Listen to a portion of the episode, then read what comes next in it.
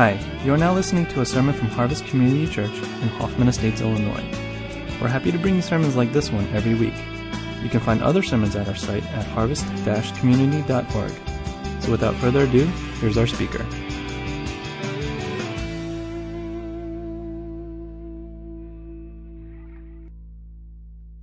Well, this morning we are going to be talking about King Josiah. And the uh, text is from 2 Kings 22 and 23. But before we get into the actual text, I'm going to show you some pictures of very famous people. And as you view these people, I want to ask you the question how do you remember them?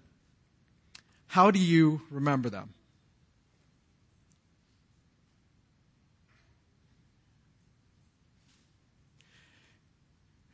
You know, for all their and how do I get the black, guys? Do I have to call it out? Okay, sorry. Can I get that blacked out then? You know, for all of these people's weaknesses, shortcomings, or faults, they're generally remembered as revolutionaries, right? Uh, people who changed the world around them in a profound way. We admire them. We want to be like them. We look up to them. There's history classes made just about them and what they did. But if we were to ask them what made them so different, I doubt that you would really hear them talk about themselves or their traits or their characteristics. I doubt if we had a chance to talk to Martin Luther King or Abraham Lincoln, they would say, and if we had the chance to ask them, what, what was so different about you? I don't think they would say, you know what? I think at the end of the day, it was my courage. I really think I was just probably just so much more courageous than the rest of these jerks in this country. And I, I just did something because of my courage. We're not going to hear that. I think in all of these people, they began with very ordinary lives. They were woken by a call, and they were living under the grips of a vision. They saw something that the rest of us couldn't see. But that vision of what they saw and what, it, what life was supposed to be like so gripped them that it changed their lives. You know, Martin Luther King began as a pastor. He was woken by the call to take leadership in the civil rights movement. And then he was driven by a vision. And that vision is kind of typified in this statement here. I have a dream that one day down in Alabama with its vicious racists, little black boys and black girls will be able to join hands with little white boys and white girls as sisters and brothers. That vision, that dream so gripped him that he couldn't be different. And then if we were to go to the other end of the spectrum with someone like Steve Jobs, he worked at Atari. He was gripped by what personal computers could be to people and that just so captivated him that it drove him, this vision. And here's what Steve Jobs says That's been one of my mantras focus and simplicity. Simple can be harder than complex. You have to work hard to get your thinking clean to make it simple. And if you've ever bought an Apple product, that's everything, right? The packaging to the instructions to if you open the back, it's simple complex, and focused. But that vision so gripped him. I think the struggle for you and I today, as we live our lives, is that we're no longer driven by a vision. We're not gripped by something anymore. You know, for you moms who stay at home, I know you wake up some mornings and you think, what am I going to do with these kids for nine, ten hours today? Oh, dear God, help me. I don't have any food for them. I don't know what's the plan for lunch. I know I have to stop at Costco somehow. And what, where can I take them to pass the time so that dad gets home and I don't have to deal with them anymore? You've lost your vision when you first held these kids of what they could be under Jesus' control and rule. You know, for those of us who work in the workplace and Monday morning comes and you hit the alarm and you're just, you're on the, the metro or whatever transportation, you're thinking to yourself, I, I just can't do this anymore. This job is draining the life out of me. This was not what I was called to. I feel called to something else. We've lost our vision from jumping into a, a you know some classes that we liked and enjoyed, and we thought, I think I can make a difference with this career. I think maybe God could use me to do something in this field, and we've lost our vision. And I think that happens in even the most noble professions. It was funny, uh, when I was a, a teacher, um, and I would talk to somebody who was in corporate, and they would say, Oh, what do you do? And I'd say, Oh, I'm a teacher. And they go, Man, that's like so awesome, man you get to like affect kids every day and like change the course of their lives. And I, and I was thinking, oh yeah, I, I guess that's what I do. Because I was just so lost in the daily, oh my gosh, what am I going to do with this student today? And how many papers do I have to fill? And how many evaluations?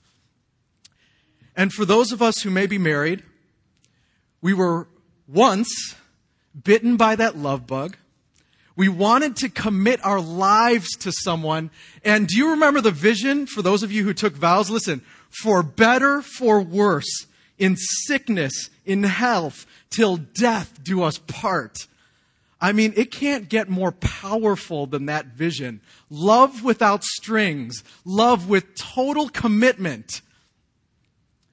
You know, one of our CG members who will remain unnamed but was single, we were talking about marriage and she goes, um, the ultimate picture of romance to me is being kissed in the rain. and, and those of us who are married just kind of laughed and we thought, you know, now X amount of years into marriage, what we're thinking is, we're going to have to wash those clothes. Somebody's going to have to do the laundry, and I'm not doing it this time, dang it, because I've done it so many times and you know what? With all your kissing in the rain, somebody's going to get sick and I'm going to be stuck watching all these kids. You know, we've lost our vision of marriage. Like what God created it to be. What should I expect of it? And even in our pursuit of Jesus, we're more fixated on this. Did I sin or did I not? Did I sin or did I not? Oh my gosh, did I sin or did I not? Oh, he's going to get me so bad for this sin. Did I pray today? Did I read the Bible today? We're so fixated on that rather than our initial encounter with Jesus that drove us to discipline and away from sin and captivated us with this vision of life lived for Christ. Well, today we'll be looking at the life of King Josiah. The pronouncement regarding King Josiah's life was this 2 Kings 22 2. He did what was right in the eyes of the Lord and walked in all the ways of David his father and did not turn aside to the right or to the left. But why? And how? And you're going to see today as we talk and have time together, I don't want to take away from King Josiah because we're going to find out that his character was great. But instead, I want to turn to the God behind King Josiah and who that God was and how that God captivated Josiah in such a way that this was the pronouncement over his life. Well, that being said, there are three points today. We're going to go into a little bit of background Number two, we're going to talk about Josiah's story. And lastly, we're going to hit our story. With that being said, I'd like for you to open your Bibles or your phones to first, uh, sorry, Second Kings chapter 22. 2 Kings chapter 22. And we're going to read uh, 2 Kings chapter 22. And I think it's important for us to read through this story of this king. I'm reading from the NIV, so if your version is different, then just uh, follow along. Chapter 22 Josiah was eight years old when he became king, and he reigned in Jerusalem 31 years. His mother's name was Jedediah, daughter of Adaiah. She was from Bozkath. He did what was right in the eyes of the Lord and walked in all the ways of his father David, not turning aside to the right or to the left. In the 18th year of his reign, King Josiah sent the secretary, Shaphan, son of Azaliah, son of Meshullam, to the temple of the Lord. He said, Go up to Hilkiah the high priest and have him get ready the money that has been brought into the temple of the Lord, which the doorkeepers have collected from the people. Have them entrusted to the men appointed to supervise the work of the temple. And have these men pay the workers who repair the temple of the Lord, the carpenters, the builders, and the, tim- and the masons also, have them purchase timber and dress stone to repair the temple, but they need not account for the money entrusted to them because they're acting faithfully. Hilkiah the high priest said to Shaphan the secretary, I have found the book of the law in the temple of the Lord. He gave it to Shaphan, who read it. Then Shaphan the secretary went to the king and reported to him, Your officials have paid out the money that was in the temple of the Lord and have entrusted it to the workers and supervisors at the temple. Then Shaphan the secretary informed the king, and Hilkiah the priest has given me a book. And Shaphan read from it in the presence of the king. When the king heard the words of the book of the law, he tore his robes. He gave these orders to Hilkiah the priest uh, Ahikam, son of Shaphan, Akbor, son of Micaiah, Shaphan the secretary, and Asaiah the king's attendants.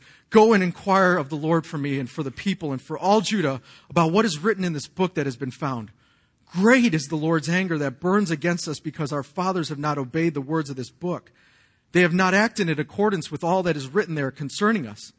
Hilkiah the priest, Ahikam, Akbor, Shaphan, and Asaiah went to speak to the prophetess Huldah, who was the wife of Shallum, son of Tikvah, the son of Harhas, keeper of the wardrobe. She lived in Jerusalem in the second district.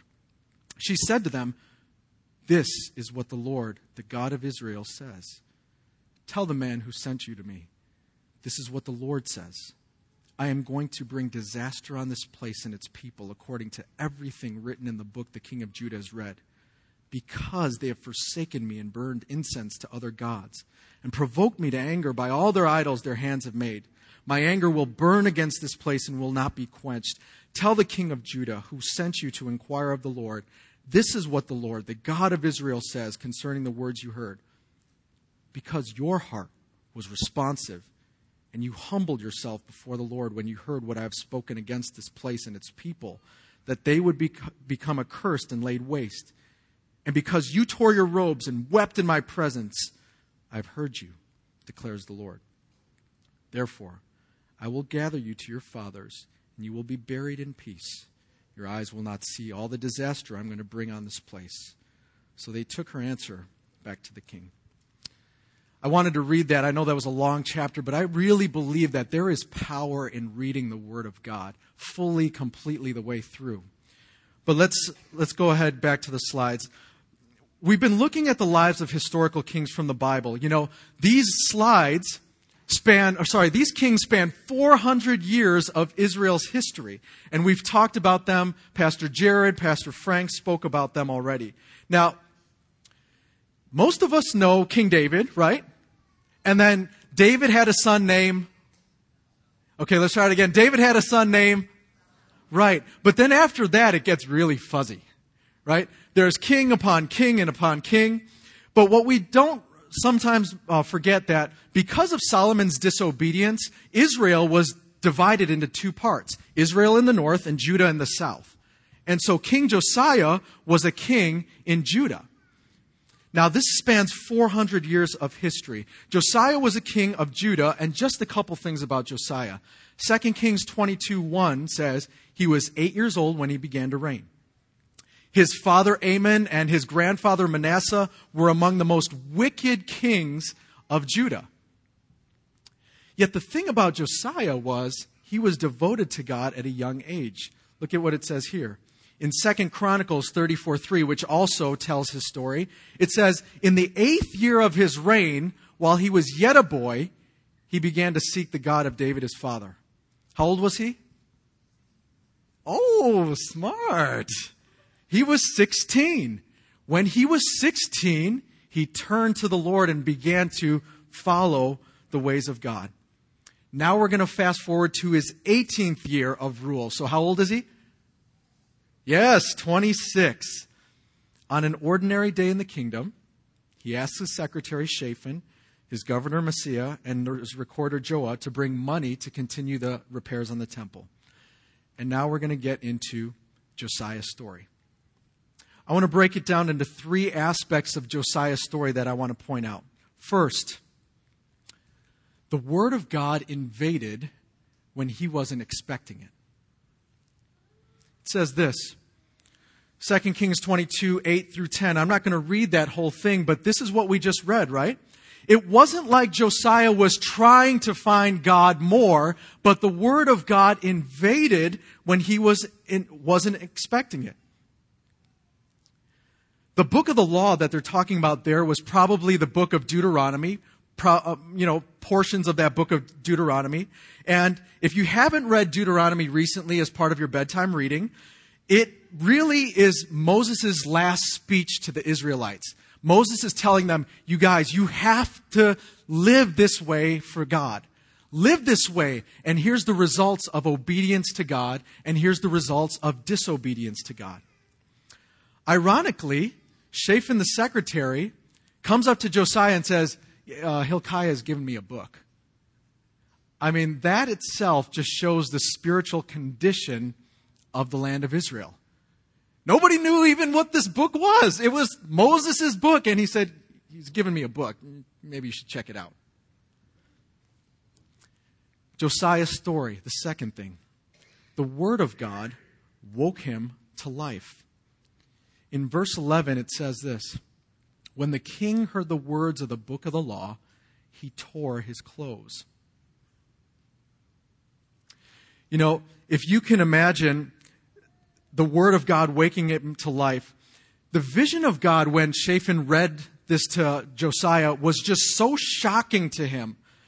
Uh, he's reading about his wrath, his holiness, his commands, his rewards, the blessings and the consequences, and he responds in the most pronounced way. He, he tears his robes out of just shock.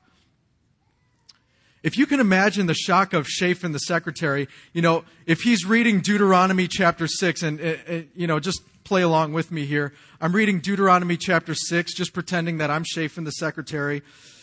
Hear, O Israel, the Lord our God, the Lord is one. Love the Lord with all your God, with all your heart, ah!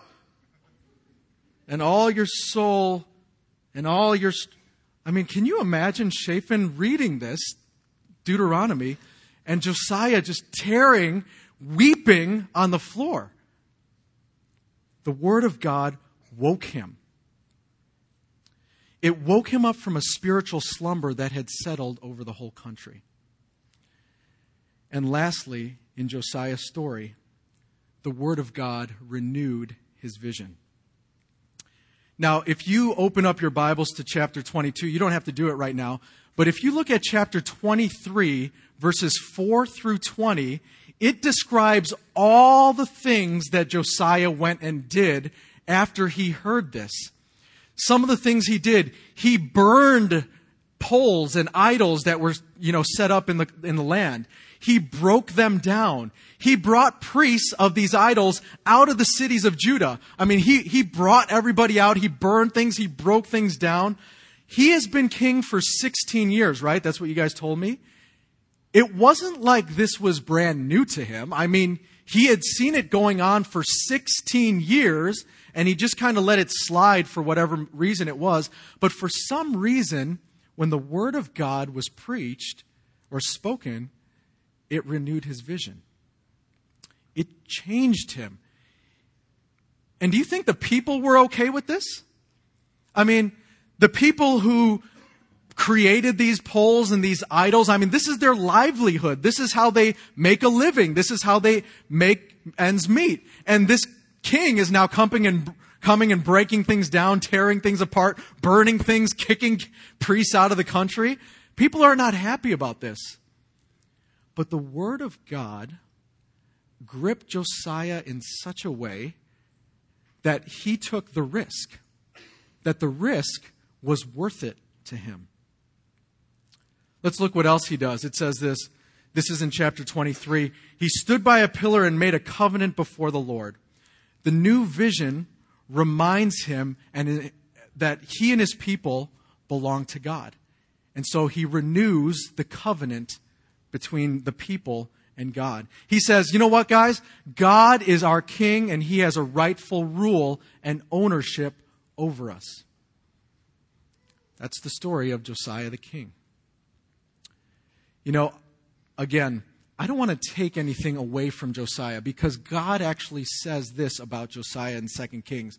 Because your heart was penitent, you humbled yourself, you tore your clothes, you wept before me. Those are the things that God commends him for, and that's notable. Yet my emphasis is not on Josiah because I think there's another hero of the story. Josiah is rightly commended as king, but if we focus on him, I don't think it's going to give us the resources to change. I mean, I think if we ended the sermon right now, you would walk home and you'd go, yeah, okay, I guess I know a little bit about Josiah, and he was a good guy, and he did a lot of crazy things because God's word changed him. But I don't think that's going to affect you where you're at right now. Talking more about Josiah is not going to get you and I out of a spiritual rut. Talking more about Josiah is not going to help us see God clearly in a way that's going to change our lives and grip us again. And so, with that being said, I want to talk about the hero of the story of Josiah. And going into the last point, our story. It says this in John chapter 1, verses 1 through 5. In the beginning was the Word, and the Word was with God, and the Word was God now we're introduced to the very Word of God in flesh.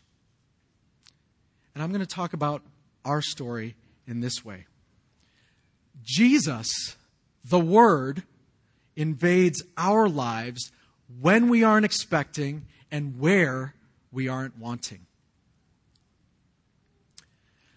I've shared this story many times, but just very briefly, um, in 1999, my senior year of college at U of I, uh, I was entering it, and I was bent on going out in a blaze of glory. I wanted U of I to remember me. I mean, I, I, I wanted to go down as, you know, infamous in U of I history for what I had done. And I was bent, and I was actually doing a pretty good job that fall semester 1999. And so now, fall semester ends and um, winter break rolls around and I get a job at uh, Abercrombie and Fitch. I'm sorry. and and by that time I, I had a, a already signed my contract with Accenture and I just thought I was the stuff, man. I mean, working at Abercrombie and Fitch with an Accenture contract in my back pocket. Gee. And uh, that, that winter break, my, my parents' church um, had a, a, a, national youth conference, and I was in no way interested in going to that conference. You know, um, my best friend at the time uh, called me up, uh, and he was like, "Hey, you want to go to the conference?" And I was like, "Are you kidding me, dude? Me go to the conference? That's not for me, man." And so, you know, I, and, and I had an excuse. I said, "I'm working at Abercrombie, dude, this whole winter break." So anyways, the night before the conference, I get my Abercrombie schedule, and I was off the three days of the conference. I was so upset. I was like, I took this winter break to work and make some money, and they've got me off these three days. So I call my best friend up and I said, Listen, I, don't have to work now. Uh, what's, what's the deal with this conference? And he goes, Bob, just come. Let's play basketball. I was like, I'm there. So I called the conference, you know, registrants up the, the night before. They're in a committee meeting or whatever. And I say, hey, I want to come to the conference. And it was like one of those, you want to come to the conference? And I was like, yeah, I want to come to the conference. What's the deal? And so uh, the person got off the phone and they had to have a, a, a conference meeting to see whether they would allow me to come. So they called me back and they allowed me to come to the conference. And I was like, I'm there the first night of the conference, I'm sitting there with one of these kind of older brothers who's been there forever, and I'm telling him, hey man, this is what I'm doing. This is where I'm doing it. This is what I'm doing, and I'm not here to change. I'm here to play basketball. And he was like, Bob, you got to change. That's not the way to live life. And the first day of the conference went, second day of the conference went, the third day of the conference, I was the guy in the, in the last row. Third day of the conference, everyone's singing their worship songs. I always sat down. You know, let the emotional crazies just be crazy. I sat down, and they were just singing some song. I don't even know what the song was, but holy cow.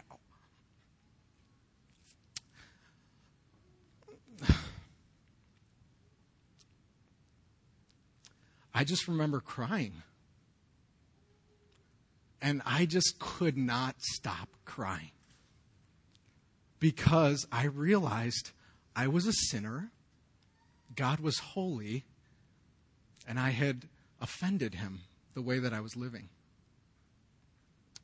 I, I, I could not, and I was trying to hide it so bad because I had a reputation to keep up. I could not stop crying. And people noticed and they were coming up to me, putting their, are you okay? I'm fine, I'm fine, I'm fine. By the end of the night, I knew something happened and they had an open mic and uh, I got up there and I said, I don't know. I don't know what I'm saying here, but I need people to help me. Like, I just need your help. Um, and some people actually thought I was making a mockery of the whole scene because they knew who I was. But I was never the same from that point on. And just like in Josiah's story, he, Jesus invades our lives when we aren't expecting. You know, just like Shaphan the secretary, you and I are now seeing the living word, and we just can't even recognize him sometimes anymore. We can't see God's amazing grace. We forget that that story that I just told you is our story. At some point, God woke you up. You didn't go to a retreat or a conference and going, Today is the day I become a Christian. Dang it. Check. God gripped you when you weren't expecting it, and He took you. And we forget that in the day in, day out of life. And you know, sometimes when we aren't expecting it, that's when we need to see Him again.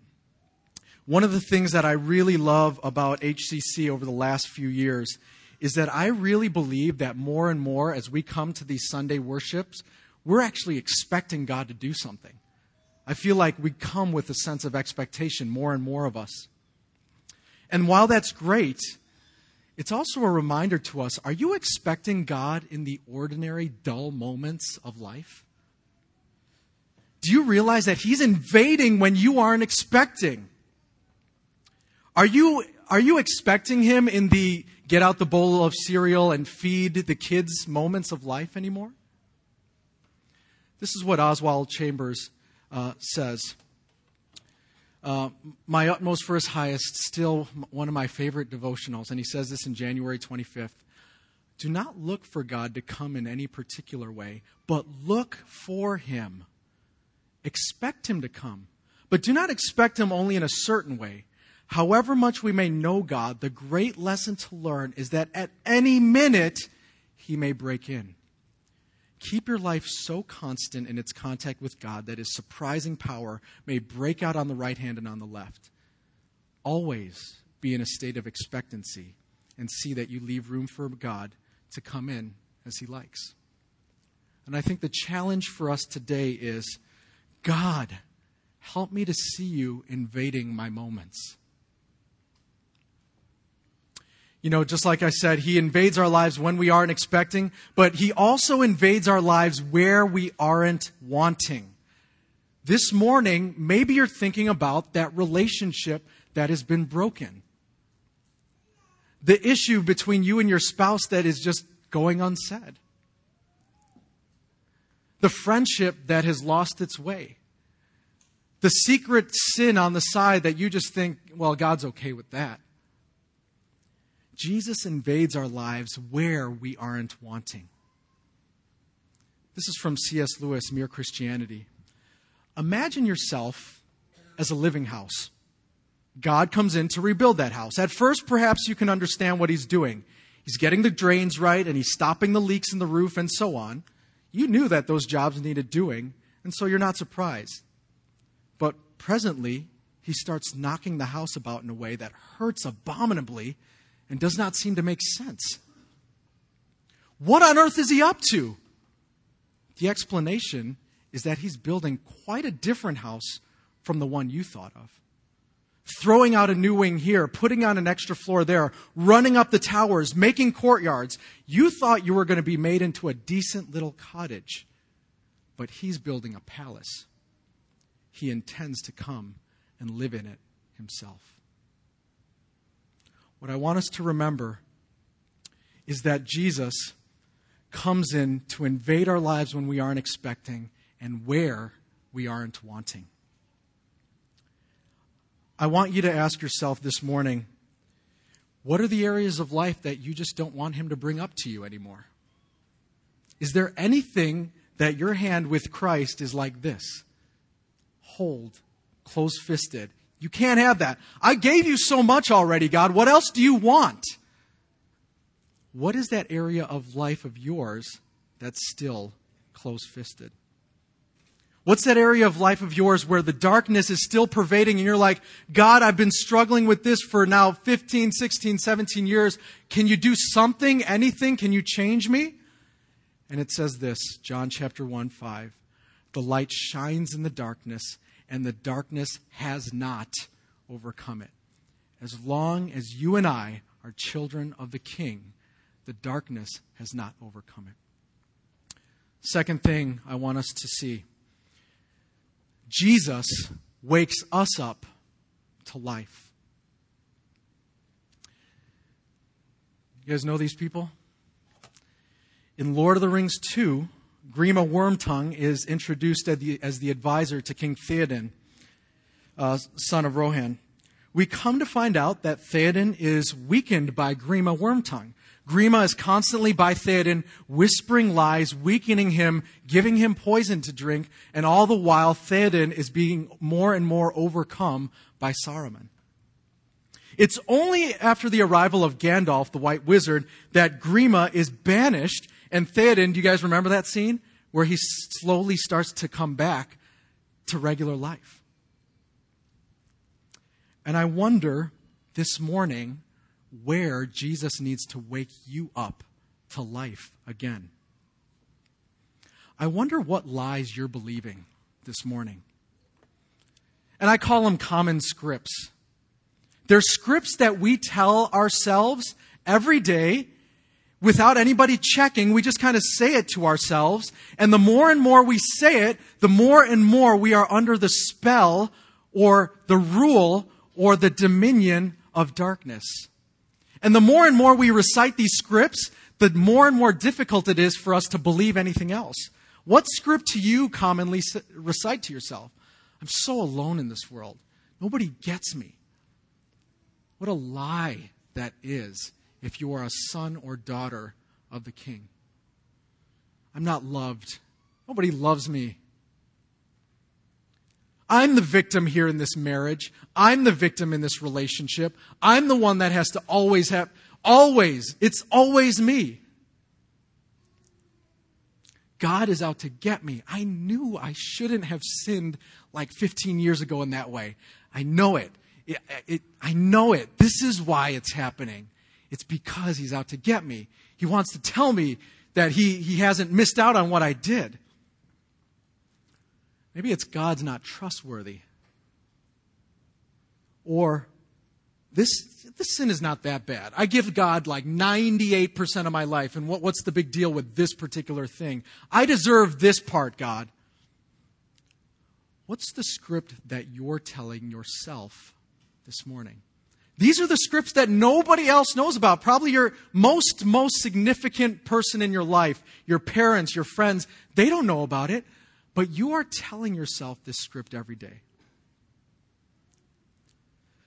For those of you with kids, you should ask your kids about their day and find out the scripts that your kids are believing.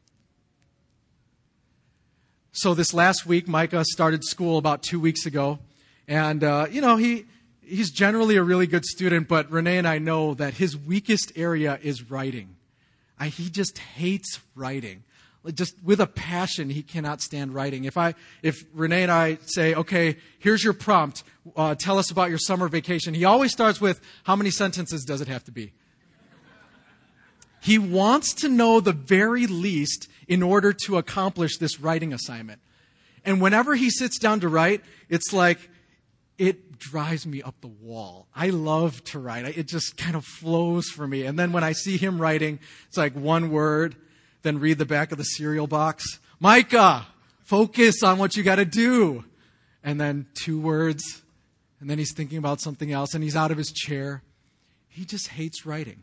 And so this last week, um, he was telling us, I just asked him, How was your day? And he's like, ah, It was bad. I was like, Why is that?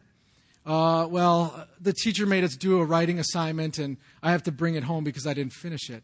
And so Renee, Renee and I are just perplexed, you know. What's going on, Micah? What's the deal here? And he goes, I just can't do this.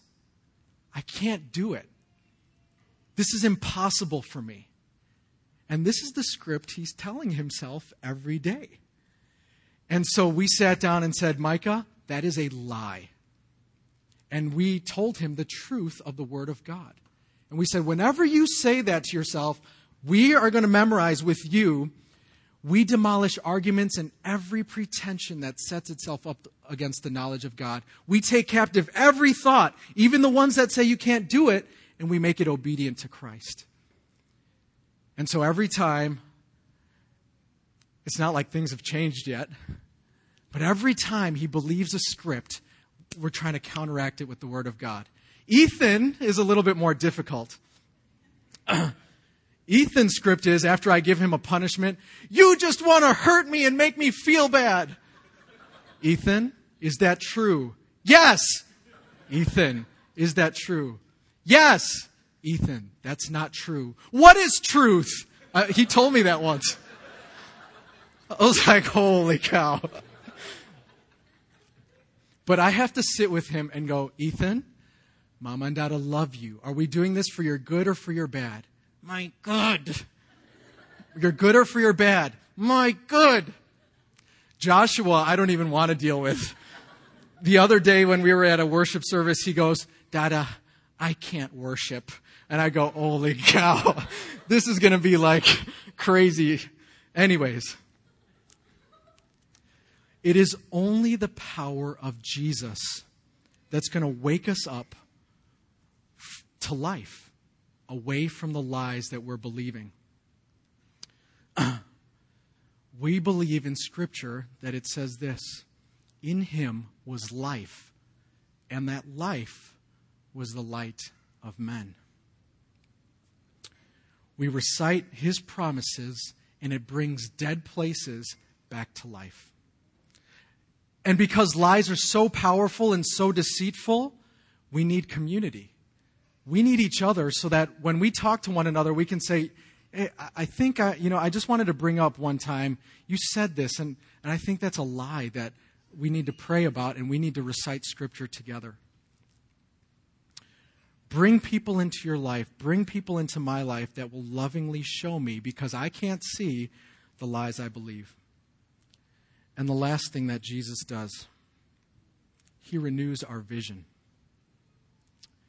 You know, Jesus described his kingdom like this The kingdom of God, uh, the kingdom of heaven, is like a treasure hidden in a field, which a man found and covered up. Then, in his joy, he goes and sells all that he has and buys that field. When people read this, they see reality and they're so gripped and so moved.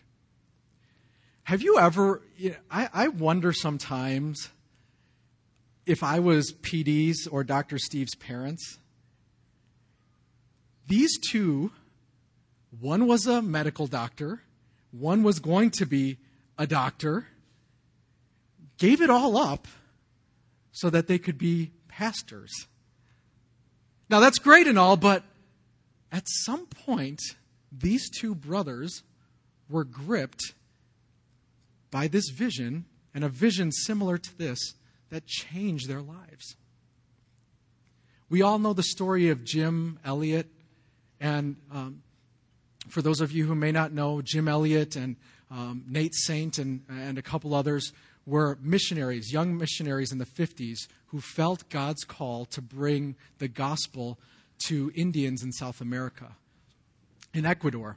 And they were wanting to bring the gospel to these Indians who had never heard of the gospel and were the most violent, savage tribe. Well, in that attempt, they died. Uh, I mean, uh, I, am doing so much injustice to the story. Uh, if you if you read about it in Through the Gates of Splendor, it's a book or there's a movie uh, at the edge of the spear. If you want to watch that, it describes their story. They reach the Indians. They're trying to communicate with them, and what happens? The Indians spear them, and they all die. The next day, in the Ecuadorian newspaper, the headline was Why This Waste? But what the editors of the, the newspaper didn't realize was that they were quoting scripture that the disciples said to the woman who broke the alabaster jars at Jesus' feet and spread it over his feet. And they, walk up, they got up and said, Why this waste? To people who are not gripped by that vision of the kingdom of God, it just looks like a horrific waste of a life. But when you're gripped, it just so captivates you. So that this morning, if you've forgotten that vision, maybe your prayer is God, open my eyes so I can see that vision again. Renee and I just finished off uh, our uh, will and um, our last will and testament, and we did it online. And so there's a portion of our will where you can specify the details of your funeral. So I was all about that. they, they said, Are there any specific requests for the details of your funeral? And I, I love worship. And worship gives me that vision of God. And so in my will, the, that last part, I specified three songs I want sung when I die. And I wonder what it is for you that captivates you again. I love hymns because they're so deep and they captivate, captivate my vision again. And I, I love hymns because the last verse usually talks about some future time with Jesus. And when I sing this,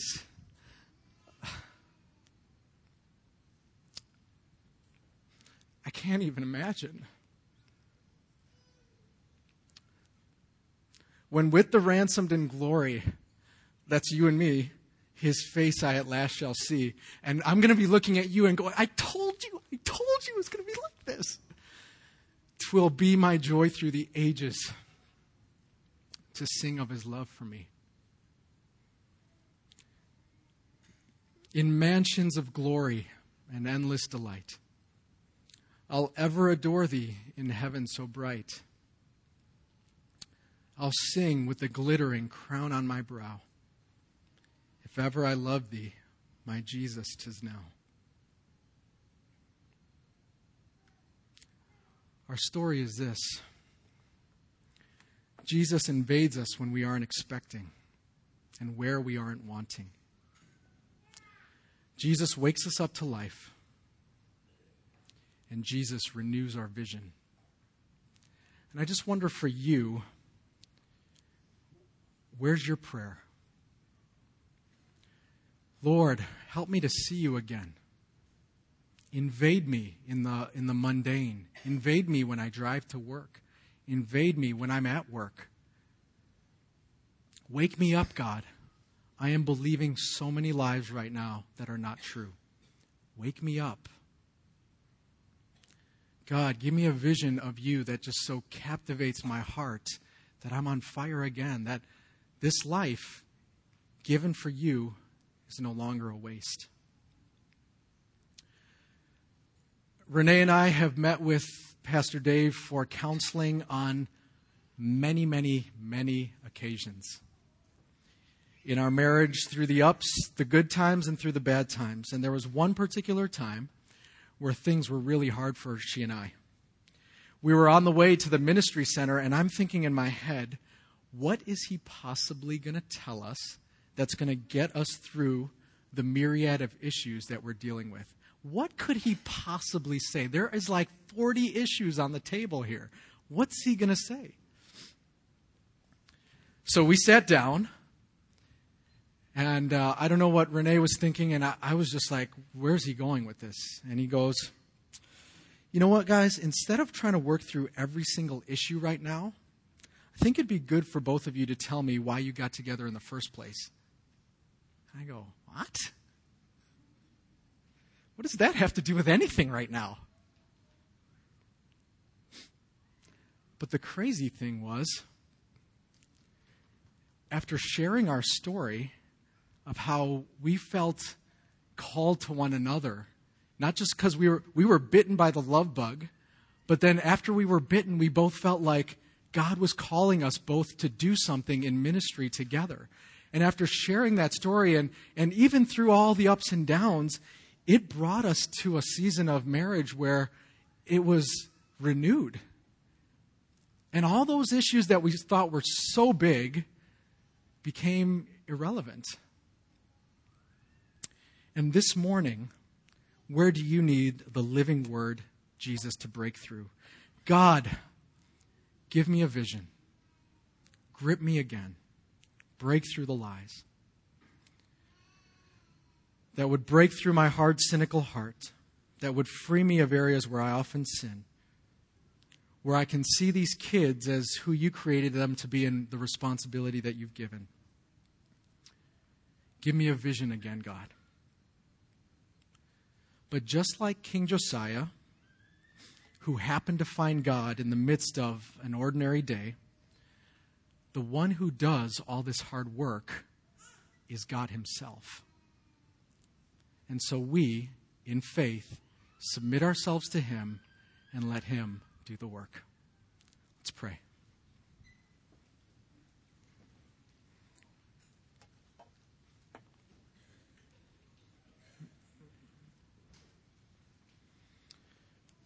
Just going to let you talk to the Lord. And like we have been saying this whole service, that's what we need the most.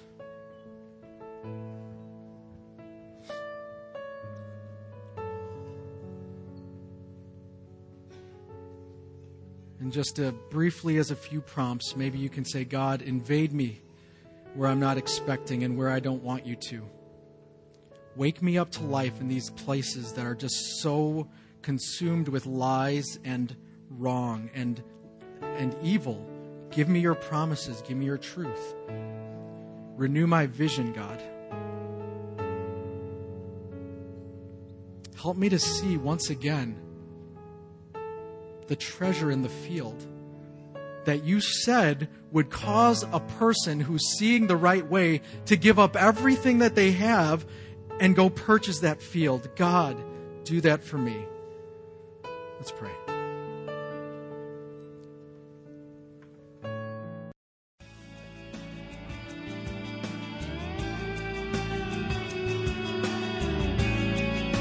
Thanks for listening to the sermon from Harvest Community Church. If you would like more information or have any questions or comments, check out our website at harvest-community.org. Thanks for listening.